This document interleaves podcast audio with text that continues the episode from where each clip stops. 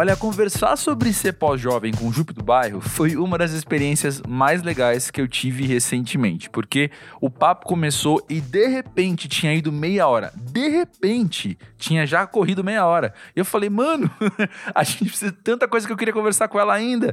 E aí, bom, já viu, né? Dessas conversas que mereciam, mereciam mais horas e horas, episódios e episódios, enfim. Se você não conhece podcast, bem-vindo. Aqui é o Pós-Jovem. A gente fala sobre a vida, a gente fala sobre amadurecer, a gente fala sobre estar crescendo, ainda sendo novo, porém não sendo novinho. E o papo da vez é com Jupe do Bairro. Se você não conhece a Jupe, como não, gente? Olha só. Ela é cantora, ela é uma artista, na verdade, multilinguagem, além de ser apresentadora do Transmissão no Canal Brasil, ao lado da Linha da Quebrada. E, pô, o papo com ela foi desses assim de você olhar para uma pessoa e, e, e, sacar cada vez mais o quanto ela tem para oferecer, saca? O quanto, pô, para além da simpatia e do, do, do, do, quanto ela é divertida e gente boa, tem muita coisa ali dentro, né? Muita coisa que vale a pena ser colocada para fora pra gente aprender, crescer junto. Ela é daqui de São Paulo, ela tem 27 anos e, ah, cara, sinceramente, eu acho que já você já tem material suficiente para começar essa conversa. Ainda mais se você já está na, aqui na pegada do pós-jovem, conhece o nosso ritmo sem roteiro, o nosso papo sem filtro. Acho que você vai curtir bastante, assim como eu adorei esse episódio.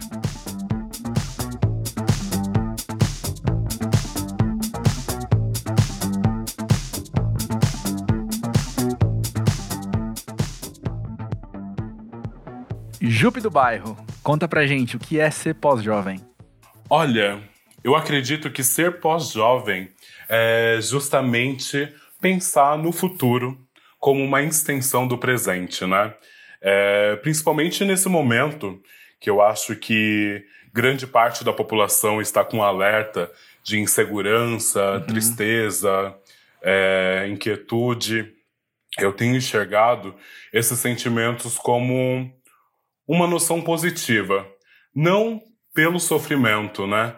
Mas o nosso tempo tem pedido esses sentimentos, essas sensações, porque eu acho que é muito importante a gente sempre estar tá atento ao nosso tempo, entendendo o que está acontecendo é, a partir de, de ações que não é, interferem a nossa vida em si, mas que possa é, intervir em outras pessoas, né? Principalmente com esse monte de vidas sendo ceifadas, uhum. que muitas vezes é colocado enquanto número, né, quanto estatísticas, mas não, né, são pais, são mães, filhos, e enfim, é, é sempre importante ter essa, essa noção, assim.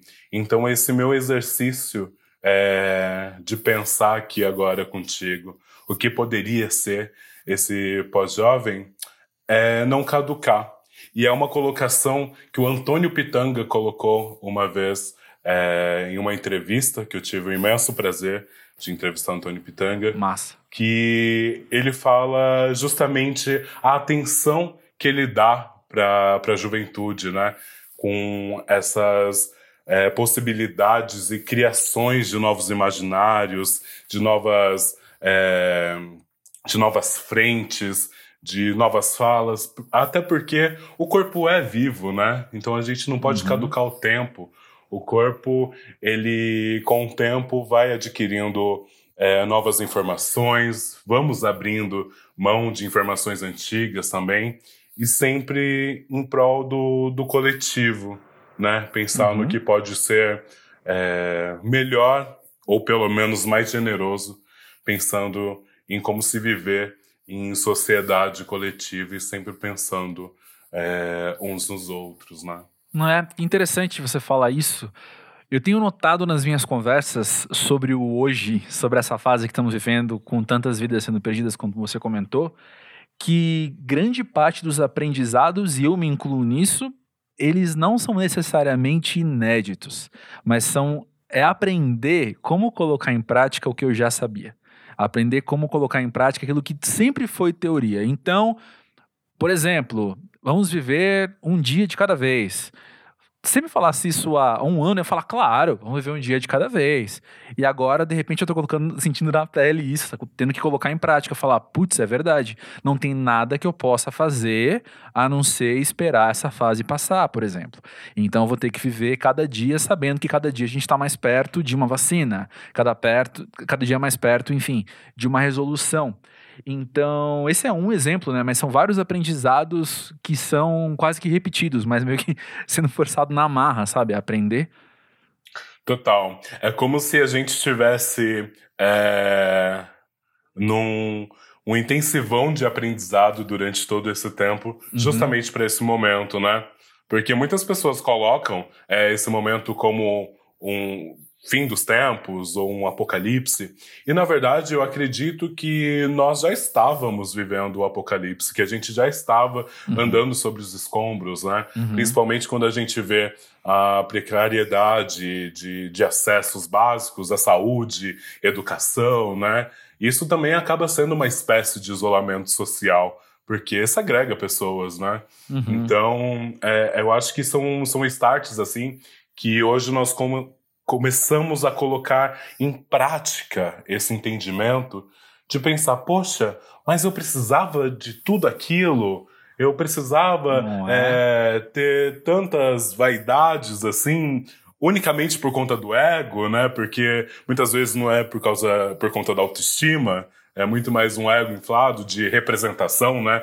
Esse uhum. nosso papel de demonstrar para a sociedade o quanto estamos bem, o quanto estamos felizes, e principalmente por conta do imediatismo, né? Que na nossa geração é, estamos vivendo informações que elas precisam ter até X caracteres, e dali a gente precisa colocar a nossa opinião, formar uma opinião sensata, direta, é, para que isso role também é, uma representação, que aí entra na representatividade também, quando. Porque eu acredito que a representatividade acaba sendo uma faca de dois gumes, porque ao mesmo tempo que representa e cria possibilidade para outras pessoas, algumas podem ficar estáticas. Então, hum. é, de pessoas que possam reconhecer com o André. O André está ali me representando, compactuo com aquela fala, então vou colocar todas as minhas perspectivas sobre a ação dele. E no primeiro momento que o André me decepcionar, eu vou cancelar, porque ele não é mais minha fada sensata. É. Então é, é sempre contraditório, assim, sabe? Para a gente se pensar. É, nesse, nessa necessidade que a gente precisa ser tão é, urgente de uhum. falar tão rápido, de que precisamos sempre falar de todas as coisas, assim, né? Principalmente num. Eu lembro no, no começo da, da pandemia que foi um grande boom de lives, né? E é. principalmente falando sobre o assunto, assim, e que eu sempre achei é, um pouco perigoso, porque estava tudo muito fresco, a gente não sabia é, de fato o que iria acontecer até o cenário que estamos agora, e já uma grande produção de, de informações sem muito baseamento, assim, porque é isso, né? É esse mediatismo, porque se eu não aparecer, é, eu não vou ser lembrada. Mas eu acho que é sempre importante a gente ter um pouco de, de calma, calma e pressão porque a calma ela faz a gente entender o que está acontecendo e fazer com que a gente se sinta pertencente ao nosso tempo e a pressão Sim. também de investigar, buscar informação, é, essa pressão de ela te move também, né? Essa pressão. Com certeza, move teus conhecimentos, move você gerar conhecimentos também, né? Uhum. Eu acho que é que é a grande ai, a grande força em ser jovem, assim, porque eu acho que, que a juventude ela não está é, ligada na faixa etária, sabe? Eu acho que a juventude ela uhum. se dá uhum. pelo frescor do conhecimento, da exploração, dessa curiosidade, né, de se entender o que está sendo é, que está sendo visto nesse momento, que está sendo falado nesse momento, e a partir dessas características de fora, a gente entender o que pode adequar para a nossa vida, para o nosso cotidiano e, e seguir adiante. É verdade, eu lembrei agora de uma vez que eu tava conversando com o Tim Bernardes, eu não lembro qual momento que foi, eu acho que foi quando o Terno lançou o terceiro disco. E a gente propôs, eu não lembro por qual, por qual música me veio isso à mente, mas eu falei, né, tipo, ah, a, a, essa geração às vezes demora demais para virar adulto. E ele virou e falou: é, ao mesmo tempo que muita gente da minha geração fala que é velho antes da hora. Não é? E rola muito isso, assim, é, a, a idade é cada vez mais fluida mesmo, né? Porque os, estamos vivendo novos papéis também. A minha mãe, na idade que eu tenho hoje, tinha um filho de 10 anos. Eu não tenho filhos sabe? Então, assim, são papéis diferentes que a gente vai aprendendo e que a gente vai colocando uh, enquanto sociedade também, né? Então as cidades são cada vez mais fluidas. Concordo com você. As faixas etárias dizem cada vez um pouco menos. E não é muito interessante quando você às vezes conhece alguém com o dobro da tua idade, que tem a tua idade? Total, total. É, eu, na, na minha adolescência, assim, eu sempre tive, é, carreguei títulos de prodígio porque eu sempre me envolvi com pessoas mais velhas, assim. Uhum. Então, logo quando eu estava começando a pensar em arte, pensar em música, por exemplo, é, eu conheci grupos punks e anarquistas aqui de São Paulo, né? E era uma galera é, mais velha, assim, coisa de 10 anos mais velha. Então tinha os 15 anos, a galera tinha 24, 25, assim. Uhum. E e daí era sempre esse, esse contexto de. Inclusive, era uma coisa tão louca, porque eu mentia a minha idade, Olha. porque eu sentia que as minhas falas, as minhas colocações eram muito mais validadas quando eu mentia a minha idade do que quando eu assumia a minha idade, porque falava, vai, ah, tá bom, é um pensamento muito pra frentex. Não, não, é bem assim que funcionam as coisas. E daí são essas estratégias que a gente vai pensando assim. E hoje em dia, e, e eu acho que por conta também é, de conviver com pessoas mais velhas, assim, é, eu tive uma, uma relação de um bloqueio de durante um tempo de acessar pessoas mais novas. Porque eu sentia aquele preconceito assim de. Não, muito novinho, não, muito novinha, não, não sei o quê. E daí, quando, quando eu começo a, a entender e tirar essas amarras de, de preconceito, assim, eu me deparo com uma galera incrível, sabe? Principalmente é, sobre produções, é, uma galera super atenta ao presente, ao que o que está acontecendo, é, não só com o mundo, mas também entendendo o que está acontecendo com elas mesmas, né?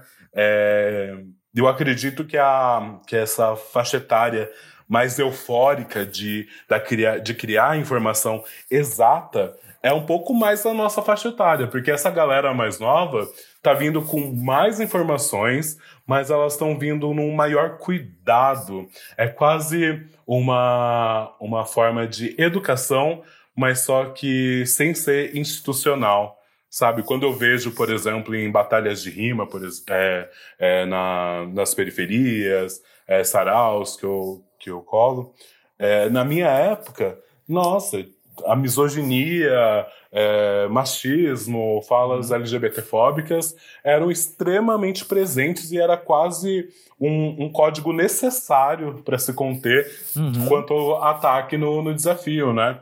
E hoje eu consigo ver é, os próprios meninos se corrigindo, é, colocando é, algumas, é, algumas regras de que não pode ser machista, LGBTfóbico, enfim é, racista, e tudo isso se dá justamente com essa reeducação. E essa reeducação ela precisa ser coletiva, né? Uhum. Porque nós estamos falando enquanto, enquanto coletivo e que precisa ser coletivo.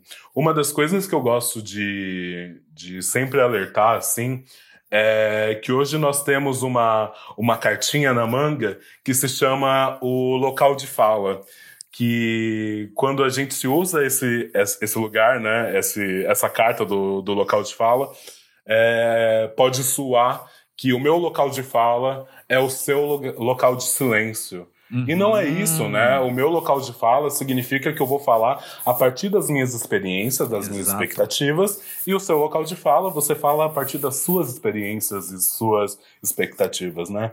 Então é sempre muito importante alertar que qualquer pessoa pode e precisa falar sobre o racismo, sobre Sim. causas sociais, sobre, é, é, sobre o machismo, sabe? Porque é a partir daí que a gente consegue criar realmente um, um, um lugar que conseguimos viver com, eu não digo nem igualdade, mas com um pouco mais de nos humanizando.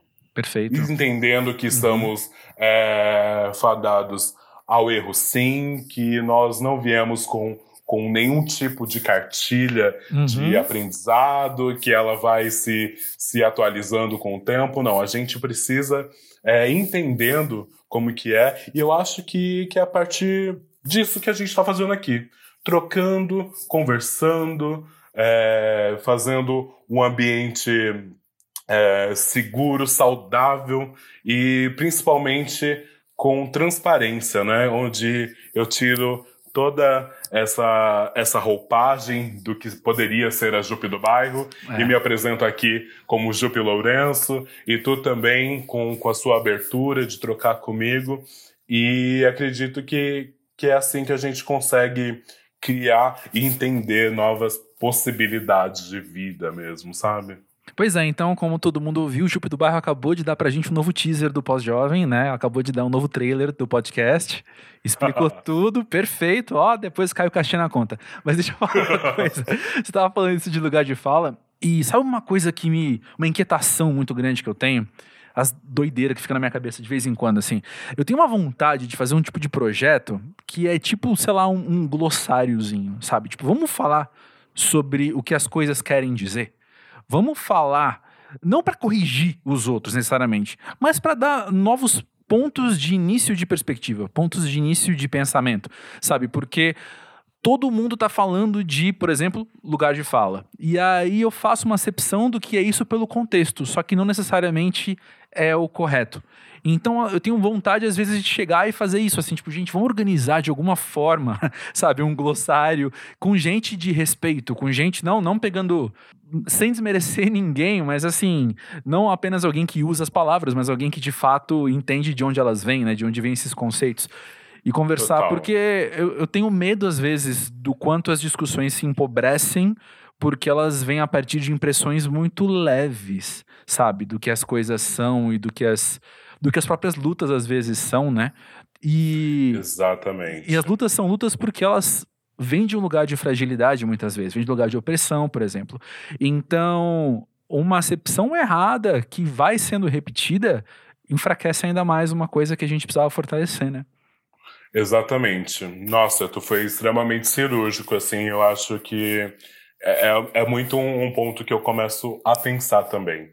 E eu acho que isso está justamente atrelado ao imediatismo que eu estava falando. Hum. De a gente começar a pegar essas, essas falas e transformar essas lutas enquanto uma tendência também para a gente se sentir é, ingresso, sabe? Isso. Mas, tem de fato, a gente está esvaziando. É, potências transformadoras, é, pensando num, numa man melhor maneira, às vezes, de, de fazer um ataque, sabe? Porque também daquilo, daquela minha representação que me decepcionou e uso dessas palavras que, que são ferramentas possíveis para mim nesse momento uhum. para atacar ela e sinto muito também quando é, comecei. Eu faço muito é, bate-papo também. É, faço, dou muitas palestras, assim, principalmente na é, quando não estávamos nesse, nesse cenário de pandemia. Uhum. E eu sempre. Uma curiosidade que sempre me despertou é que sempre estive ao lado de acadêmicos e tudo mais. E daí é, as pessoas vinham com, uma, com algumas falas é, extremamente importantes, claro, mas com vocabulário muito dificultoso e hum. sem tanto acesso.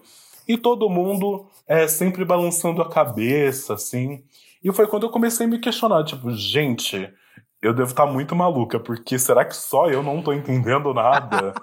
Porque, nossa, ainda onde que eu parei? ainda te faz mal pra autoestima participar num lugar desse. Total, total. Porque eu fico, gente, nossa, eu faltei em alguma aula da vida, assim, porque eu não tô entendendo nada. E é isso, as pessoas, elas, elas ficam com vergonha e receio né? Uhum. De, de falar, eu não sei o que isso significa, é, de buscar é, maior conhecimento.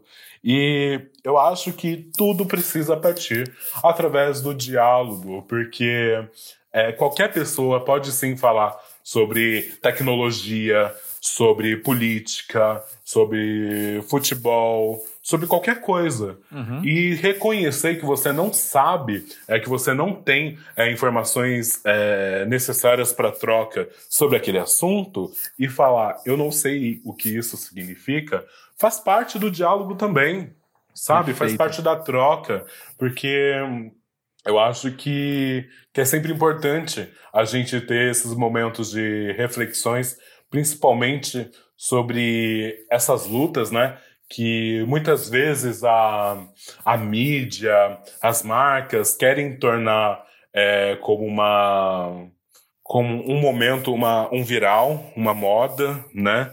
É justamente para comercializar.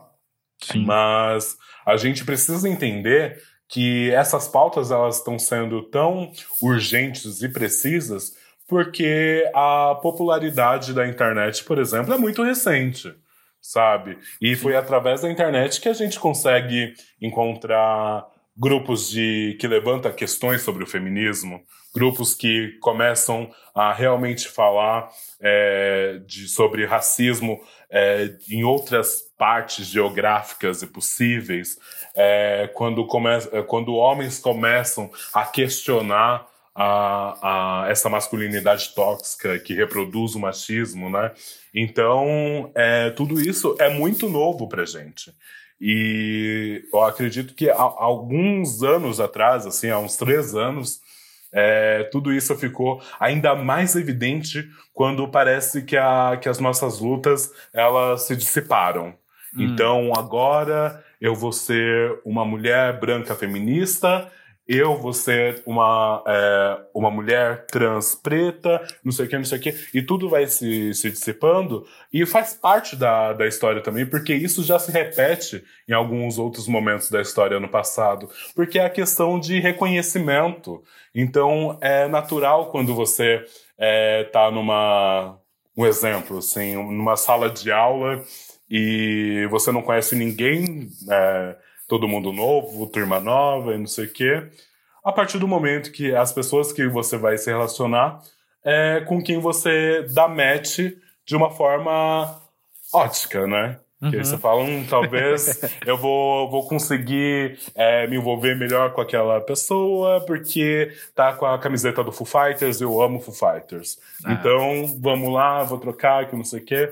E depois, no fim das contas, você fala, ah, nossa, tô aqui com a, uma outra menina que nem nunca imaginava trocar ideia com ela, tô amigo. E é isso, né? Porque a gente, quando a gente dá essa chance do para o conhecimento, né, que, que quer dizer também tanto de conhecer pessoas quanto adquirir informações, eu acho que as coisas elas vão se mudando, né? Uhum. Porque mente é corpo, corpo é mente e mente é movimento, né?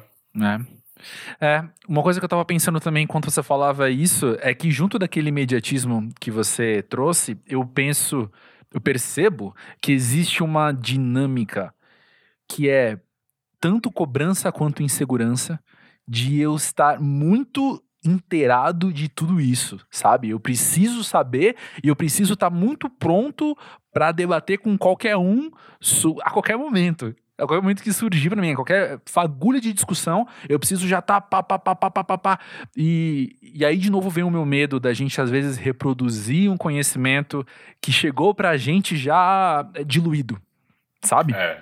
E que ele não foi, é. um, não foi também assim uma informação que eu processei. Você veio, falou uma coisa, eu digeri, juntei com o meu repertório Julguei no sentido de, de, de colocar paralelo as duas coisas e falar, ah, peraí, o que, que, eu tô entendendo agora? E aí, a partir daí, concluir, sabe? E eu fico com medo dessa cobrança de ver todo mundo já muito. Opa! Você já passou, você já passou com certeza, assim como eu, a situação de estar tá falando com alguém, e aí você tá falando. Bom, é que eu sou empolgado, eu saio falando um monte de coisa. E às vezes eu solto uma palavra que na hora a pessoa já assimilou alguma coisa muito específica que fala para ela que eu não deveria ter usado aquela palavra naquele momento. Eu não tô falando de um termo ofensivo, tá? Eu tô falando, por exemplo, se eu falar lugar de fala, mas sei lá, se eu falar, fica nesse exemplo, se eu falo assim no meio da coisa, a pessoa já, opa, peraí, tá pronta para falar. Não, não, é isso que você vai falar agora. E não você espera não... você nem dissertar. Exato! Né? E nem pensou qual contexto Porque que eu tô é falando. É isso. O que, que, eu quis dizer? André, é muito isso. Existem palavras hoje, termos, frases que são gatilhos uhum. que acabam estando num lugar de unicamente defensiva e o mais problemático é que eu preciso sempre estar certa, André. É. Eu preciso sempre falar com certeza sabe? E uma das, é, das coisas que eu me, mais tenho exercitado, assim, é, nesse meu momento, principalmente sobre essas reflexões sobre o tempo, é que eu tô pouco me fudendo, assim, para levantar exclamações. Eu quero pegar essas exclamações e transformar em, em outras interrogações, assim, sabe? Perfeito. Porque eu acho que esse lugar de questionamento é muito mais interessante. É muito, é muito gostoso você não ter certeza. É muito gostoso você é, estar nesse lugar de experimentação.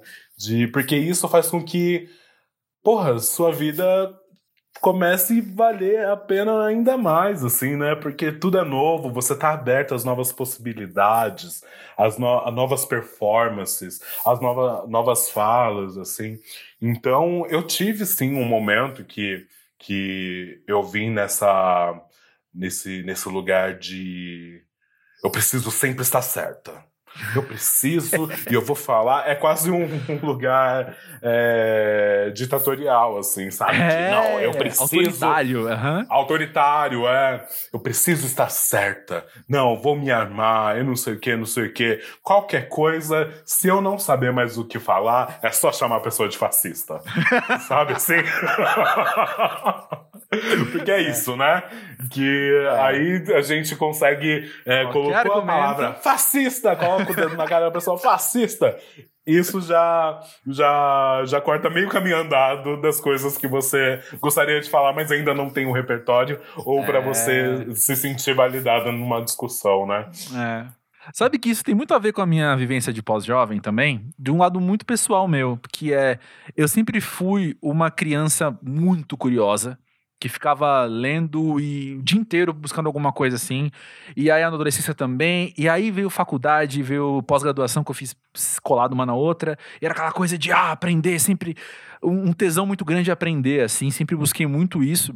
E aí vem a vida, meu, trabalhando com comunicação. Se por um lado você aprende alguma coisa nova todo dia, por outra a cobrança é tão grande de produção e de muitas horas, de muita coisa que eu não processei isso. E eu passei alguns anos aí, sei lá, entre os 25 e 30 talvez, meio, meio inerte, sabe? Meio descolado da minha identidade, que eu me reconheço como alguém que é muito curioso. E aí, de um tempo pra cá, que eu tenho dedicado meu tempo para estar tá em contato com a minha curiosidade. E o que, que isso tem a ver com o que, que isso tem a ver com o nosso papo? Nossa, Porque e é exercício. É, é. Exatamente, é exercício, né? É. É, são estímulos, assim.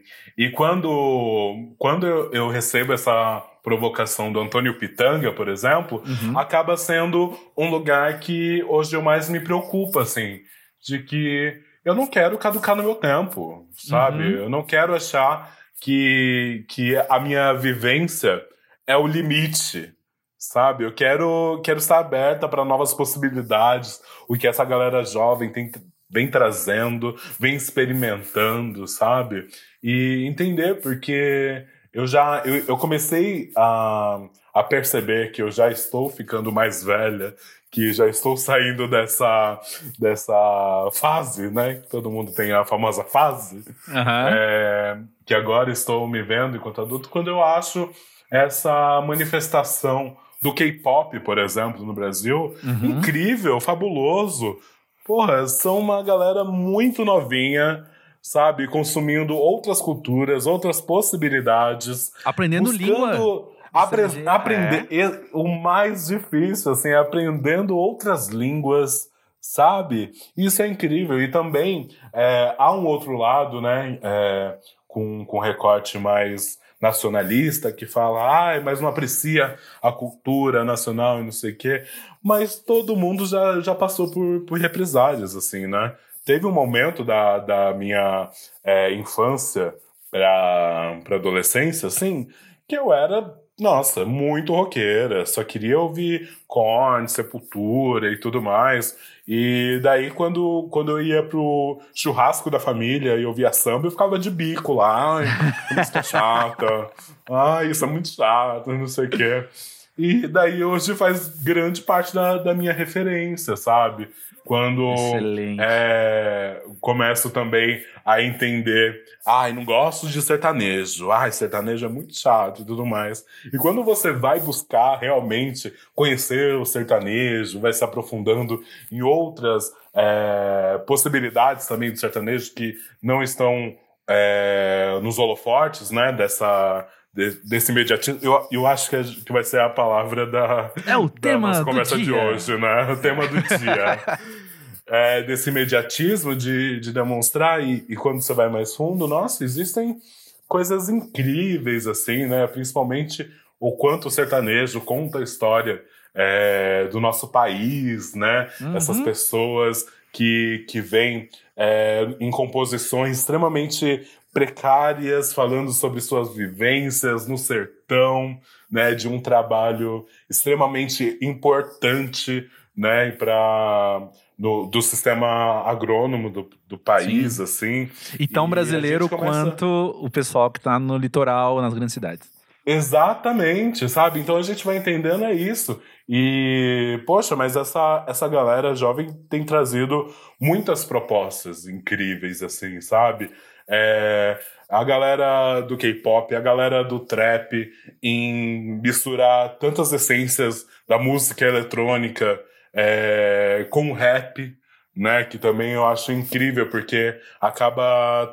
E é isso, assim, eu acho que essas, essas culturas de outros países, de outros lugares, elas vão sendo adaptadas para nossa lógica, né? Para nossa produção e, porra, tem coisa mais incrível do que ser contra a tradição, sabe? Ser é. contradição.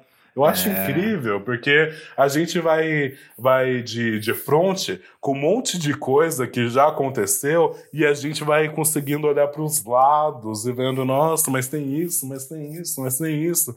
Eu acho que quanto mais contraditório a gente for, mais contra a tradição a gente for, mais a gente consegue conhecer novas possibilidades, assim, sabe? Excelente. Uma coisa que eu penso quando ouço uma frase dessas também, eu não vou saber te dar exemplo nenhum, já, já vou deixar isso bem claro, tá? Mas eu penso que também é de um processo nosso de amadurecimento de conseguir olhar para a tradição e ver os valores dela. Exato, exato. E, e exatamente, e é, e é isso, é, é esse movimento que a gente faz de, de entendendo os seus valores, uhum. né? De, de entender o que já foi feito com o que pode ser feito agora. Perfeito, Porque é. o que foi uhum. feito lá atrás foi a partir de um outro cenário, de um outro planeta, de outras palavras que, que eram usadas, né? Uhum. Então, como usar esses agentes ancestrais para o agora?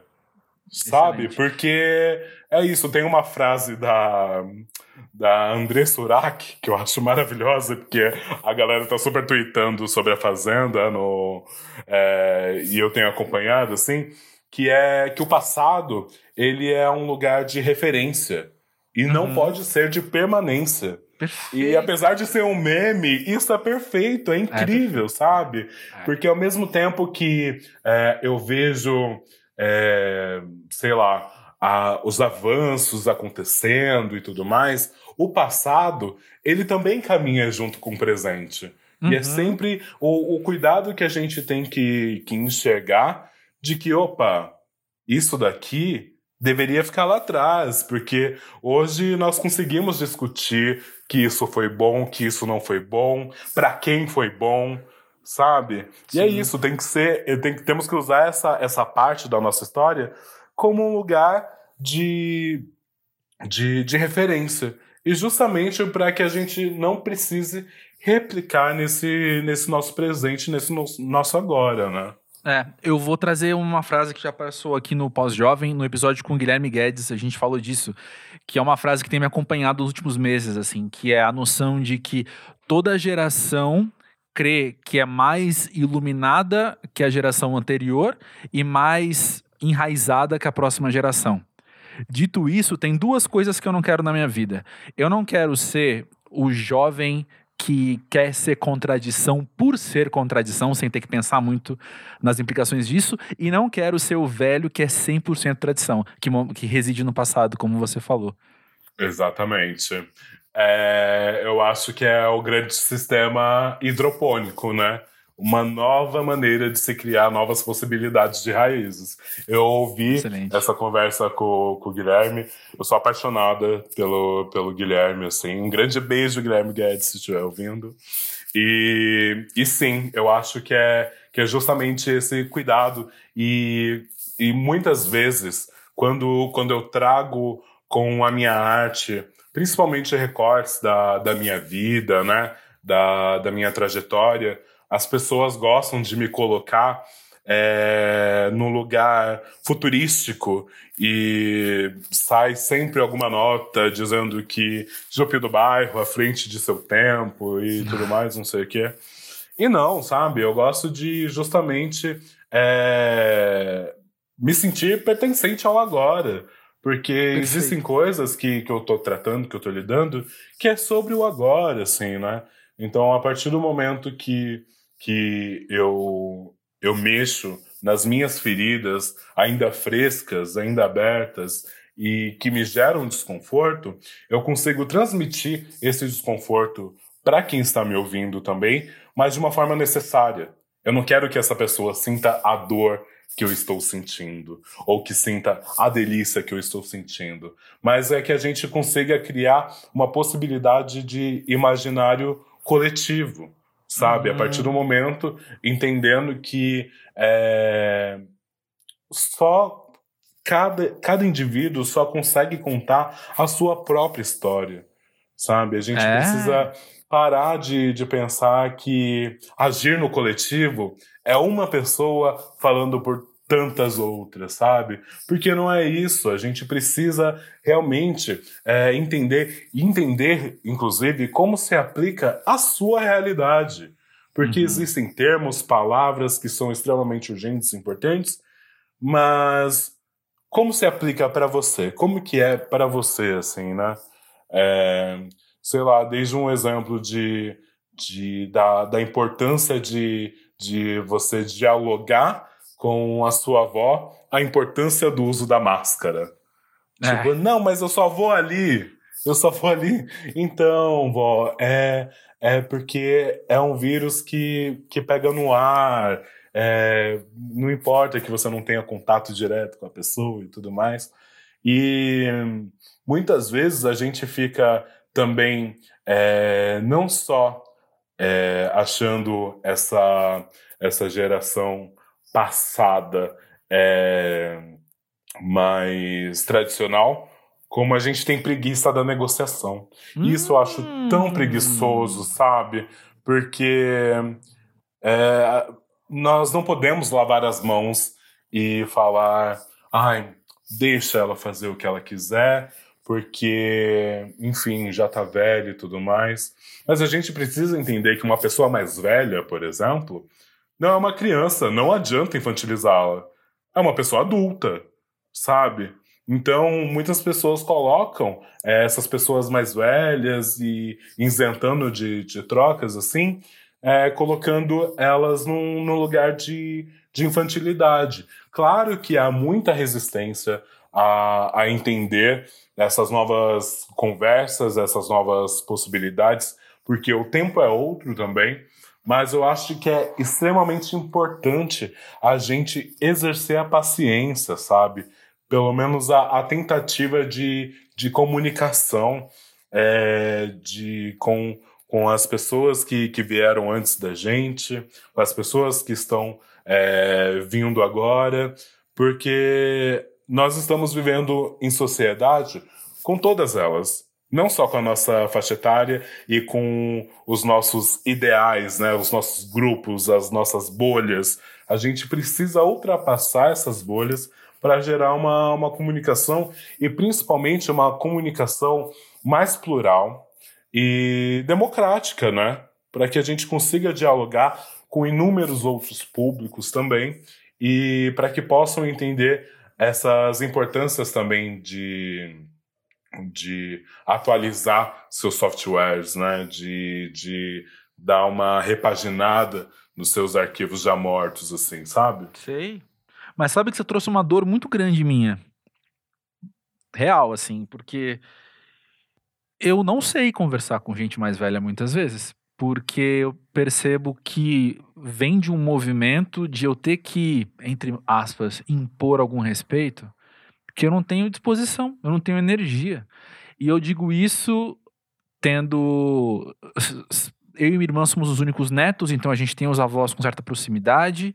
Eu digo isso morando num bairro que tem muitos velhinhos e num prédio que tem muitos velhinhos. E que eu percebo assim que a comunicação, que a convivência muitas vezes é a de eu ser ignorado pela minha idade, até porque eles acham que eu sou, eles costumam achar que eu sou mais novo ainda do que eu sou. Então, tem muito uma coisa assim de tipo, moleque, você tá falando, e aí você começa a falar alguma coisa, a pessoa dá risada. E a maneira com que eu processo isso, até sentimentalmente falando, é a de me esquivar e de ir embora sabe? Eu não tenho muita paciência com isso. Racionalmente, lembra que a gente falou de colocar em prática o que a gente já sabe? Racionalmente, uhum. eu entendo a necessidade de estabelecer um diálogo, eu entendo a necessidade de, de ter paciência e para conversar, mas na prática, eu confesso que na maior parte do tempo eu não tenho, sabe? E isso me incomoda, isso me dói. Mas aí também é o lugar da contradição, porque tá tudo bem também, sabe? É, eu acredito que tudo é exercício, assim. E claro que, como eu disse, vão ter pessoas que vão ser mais resistentes, que vão colocar no lugar, ah, isso é muito novo para mim. Não vou conseguir entender, não quero entender, é um lugar de resistência. E também não vai ser o nosso lugar de, de heroísmo, de tipo, vou trazer essa pessoa para luz, eu vou converter sim né? Quase uma, um fanatismo, tipo, não, você vai se adequar aos meus ideais. E é. não. E é isso, é porque é, oferecer o diálogo, eu acho que é um ponto. Mas se ele vai acontecer ou não, não depende só de quem levantou esse diálogo, é. né? Depende da disposição do outro, da do quão a, a, essa outra pessoa está aberta a, a conhecer o novo também porque existem é, pessoas mais velhas que pararam no seu tempo, uhum. como existem pessoas mais novas que também pararam no seu tempo, Real. e existem é, pessoas ainda mais jovens que estão reproduzindo esse lugar da pessoa mais velha, assim, né? Então, eu acho que pensando é, principalmente na, na, nas formas plurais de pensamentos, assim, acaba não sendo é, um dever, e sim um exercício. Sabe, eu acho que uhum. tudo isso que a gente está colocando aqui deveriam ser exercícios e não deveres. Porque aí senão cai naquela, naquela cilada do, do imediatismo. E você vai ter que fazer o que eu falei sim, porque eu tô certo e ponto. Eu sou a fada sensata, olha minhas asas. é verdade. Mudando um pouquinho de assunto, eu queria te perguntar uma coisa quando você era mais nova, você e você pensava na sua vida aos 27 anos, o quanto tem a ver e o quanto tá diferente? Olha, tá tudo diferente. Nossa, eu posso dizer até de dias, assim, porque eu realmente tenho um lugar de, de exploração muito grande. Uhum. E sempre também tentando é entender esses dois sentidos da palavra exploração, né? A hum. exploração enquanto é explorar e me ceder e me cansar, me esgotar, e também o sentido da, da exploração dessa de conhecer esse novo, esse outro, essa troca, assim. Então eu tenho, tenho feito o exercício de tentar me cansar cada vez menos, mas confesso que é difícil, é, é. muito difícil. é. é muito difícil. É, mas e tenho colocado, evidenciado esse lugar de, de conhecer mais o meu corpo, minhas vontades e principalmente entendendo o que pode o meu corpo.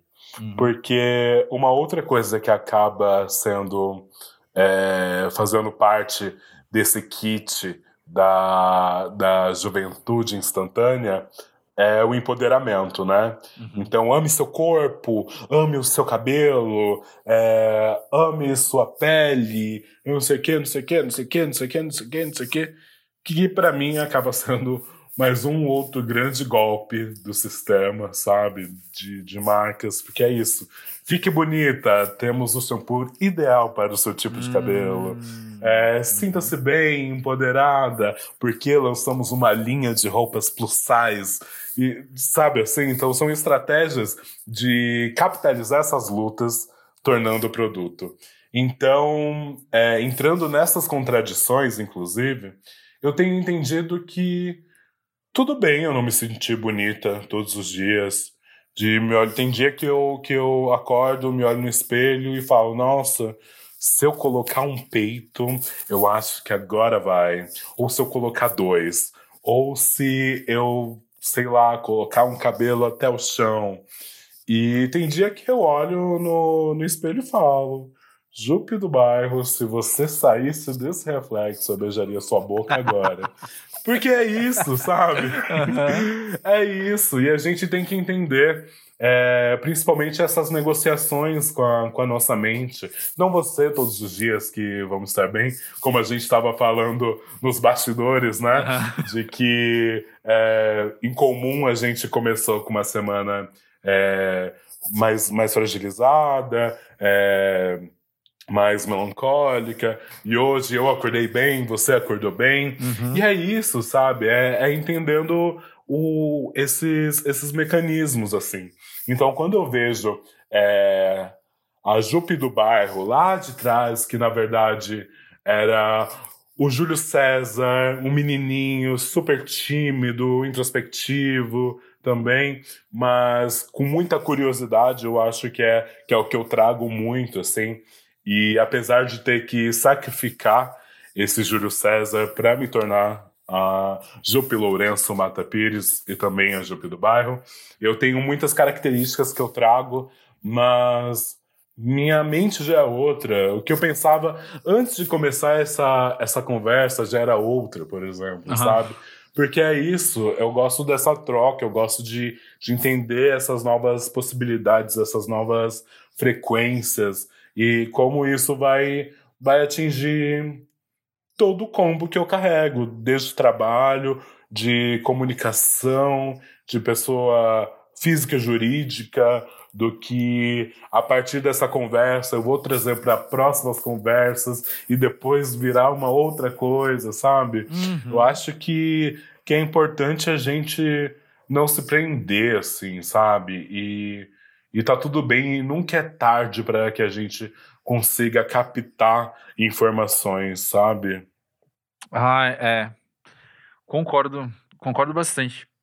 Porque às vezes rola até uma preguiçinha, é, justamente por isso, assim, né? De, ai, não, tô, tô, já tô com a cura, já, eu não vou é, me envolver com esse tipo de, de pensamentos, ou não vou buscar referências porque eu tenho outras urgências. E não, sabe?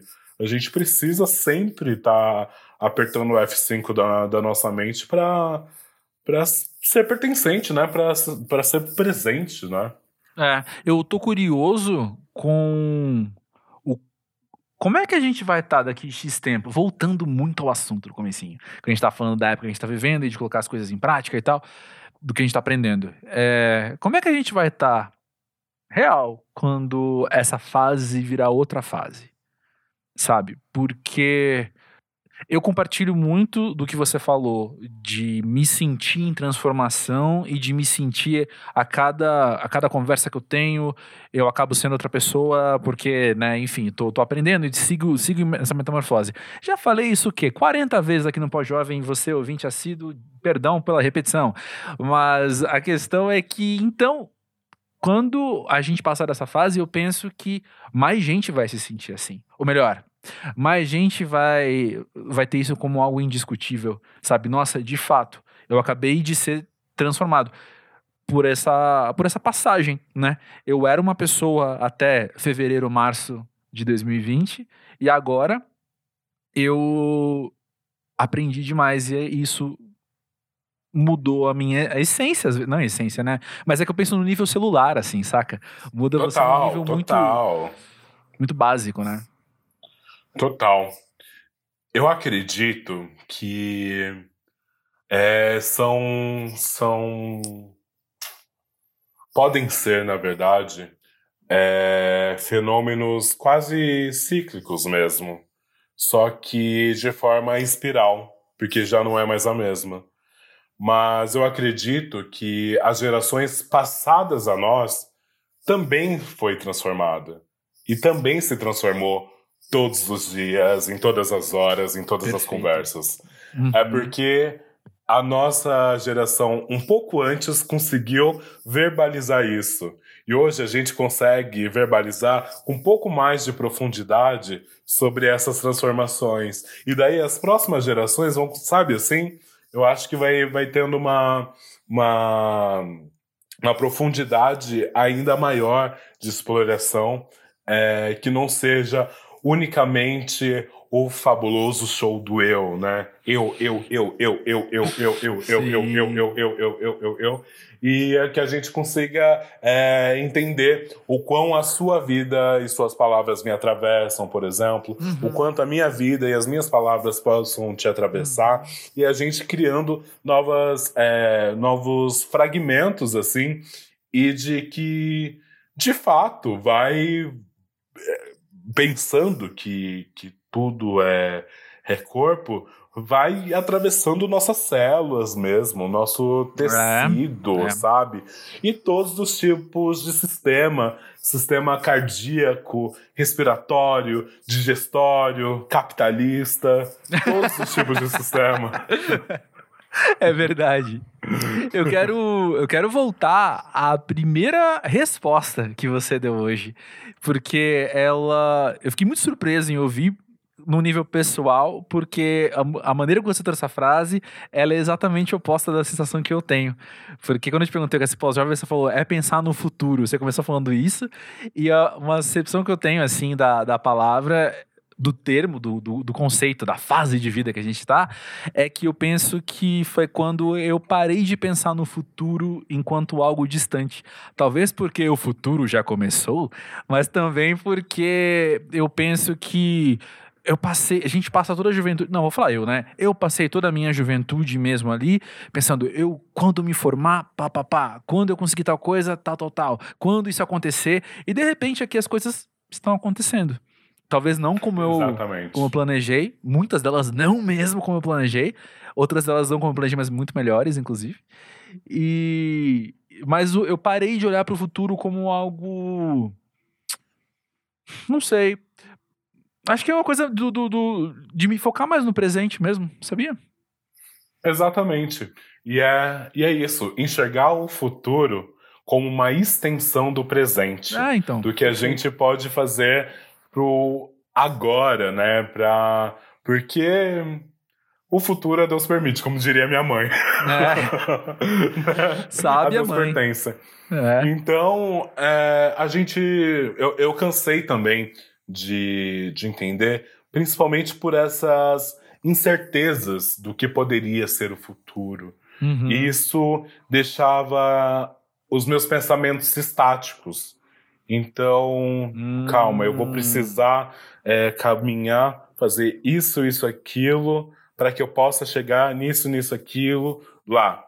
Mas é, é um lugar que é, esse planejamento de futuro ele acaba não sendo um planejamento de, de um, como eu posso dizer, de estratégias. Porque uhum. as estratégias, eu sinto que elas vêm como de adequação. Tipo, opa, eu não tenho a grana para pagar a minha internet esse mês. Então, uhum. eu vou ter que tirar um pouquinho aqui, vou, vou comer, vou realmente comer macarrão no lugar do arroz para conseguir é, colocar uma moedinha aqui para conseguir pagar minha internet, porque eu preciso trabalhar com ela. Então, eu acho que, a, que as estratégias elas acabam sendo mais, opa, no saque ali. E agora, quando a gente tenta fazer essa esse lugar de, de planejamento e pensar no futuro, tentar se imaginar no futuro, eu acho que pode ser muito frustrante. Principalmente é. no, no presente tão, tão maluco, né? Com tantas outras frequências que, que não, não, diga, não dizem de, é, só sobre a gente, mas também sobre o clima, sobre temperatura, uhum. sobre. Poxa, tanta coisa assim. Acho que é, é meio verdade. isso mesmo, sabe? É. Que a gente aprendeu também já, né? A gente fez tanto plano que a gente percebeu que não adiantava ter feito. Ixi. Poxa, Mas, ó, e como? Antes de acabar, eu quero voltar e fazer uma pergunta também, algo que você falou lá na metade do, do episódio de hoje. Que você comentou que você mentia a sua idade para cima quando você era mais nova. Você acha que você vai passar por aquela situação de daqui a um tempo mentir sua idade para baixo? Falar que você é mais nova? Olha, eu teve um momento que eu não falava a minha idade, mas não era nem por, por algum problema, assim. Mas eu achava muito, muito chique. É, é, artistas, pessoas que não falavam a idade, assim. É, o David Bowie ficou um tempão, né, sem falar muito sobre, sobre a idade. E eu achava aquilo, eu falava, nossa, é tão conceitual, né? Uma coisa meio alienígena, meio. Ai, sei lá, não tem antes e depois de Cristo, assim. Eu adorava. Mas hoje em dia eu uso, mas eu não gosto de, de me basear a partir da minha idade, sabe? Eu acho uhum. que, que as mentes e as experiências é, são tão múltiplas, né? Uhum. É, de pessoas que, que já passaram por é, uma maior quantidade de, de situações diferentes, outras com uma vida mais monótona. Então, eu acho que isso é, é tão relativo para validar alguma coisa, assim. Sim. Mas eu acredito que, que a idade não, não, tenha, não esteja sendo um problema para mim, assim. Eu hum. acho que eu penso muito é, em, em fazer as minhas coisinhas até tal tempo, assim, mas eu acho que não é nem planejando a partir da idade. É mais de expectativa, tipo, ai, daqui um ano quero lançar mais um disco. Sim. Aí daqui cinco eu quero fazer uma coletânea. Aí, sabe, assim. Sei, sei, sei. Mesmo pra esse é. lugar. Eu penso que se a gente vem de uma tradição que tem vergonha da idade, eu quero ser contradição e mergulhar da idade, saca? Quantos anos tu tem? 35. Não, eu tô pensando 35. no futuro, não tô falando de agora. Agora não tem vergonha nenhuma de ter 35, como é, né? Sim. Mas assim, quando eu tiver, sei lá, 70. Eu não quero falar, sabe? Nossa, imagina, mas é aí que eu vou, eu, capaz de eu até aumentar. Porque aí eu acho tão conceitual quanto. É. Ai, sei lá, tipo, quantos anos você tem? Ai, tenho 103. Tipo, porra, chique. Excelente. Jupe, como eu suspeitei, a conversa foi sensacional. Como eu suspeitei que seria, né? Foi sensacional. Ai, demais. Obrigado por estar aqui no Pós-Jovem. Eu, eu penso que você é o tipo de convidada. Eu sabia que você ia estar no lugar certo, assim, saca? De você vir uhum. e trazer você e conversar e ser sensacional. Obrigado. Ai, demais. Muito obrigado, muito obrigado. Eu amei essa troca. É... Bom, se tiver repescagem, você me convida, me aciona porque eu quero estar aqui novamente. Então agora sabe. acabou. Então agora é questão de tempo. Fechou.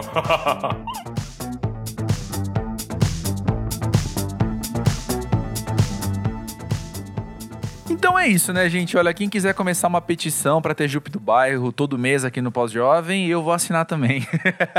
que bom, né? Que legal poder conhecer mais dela, que bom poder ouvir essas, essas experiências, essas perspectivas. Eu cresci bastante com essa troca, como costuma ser com trocas com pessoas legais, né?